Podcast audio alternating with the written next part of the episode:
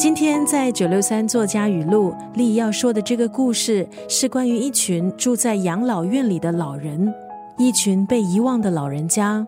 每逢星期天，他们都在等，等一扇不被打开的探望之门。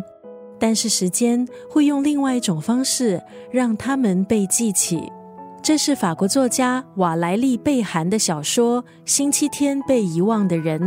作者瓦莱丽·贝涵四十八岁出版他的第一本小说。这部小说在二零一八年法国书店门市票选中获得读者票选为年度最爱。故事讲述二十一岁的 Christine 在一家养老院担任看护者。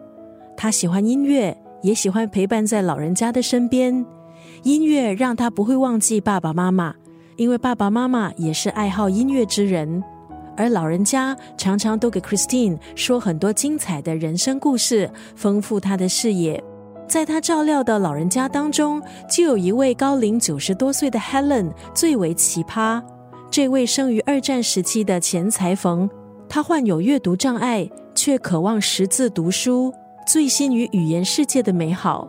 两个年龄差距近五倍的女人，在养老院里一天一天的倾听彼此，成为比亲人还要亲的伙伴。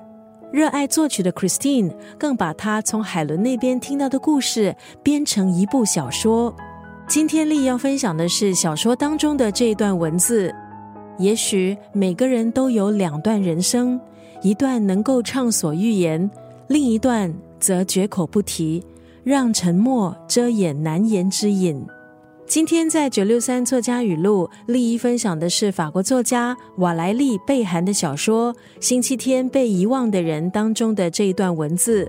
这部小说诙谐又带忧伤的故事，故事主角二十一岁的 Christine 照料九十六岁失智老太太 Helen，从 Helen 口中得以了解一个大时代的悲剧——二战所带来的流离失所。小说描写的老少传承、老少之间的情谊，令很多读者动容。今天在九六三作家语录，利益分享这部小说《星期天被遗忘的人》当中的这一段文字。也许每个人都有两段人生，一段能畅所欲言，另一段则绝口不提，让沉默遮掩难言之隐。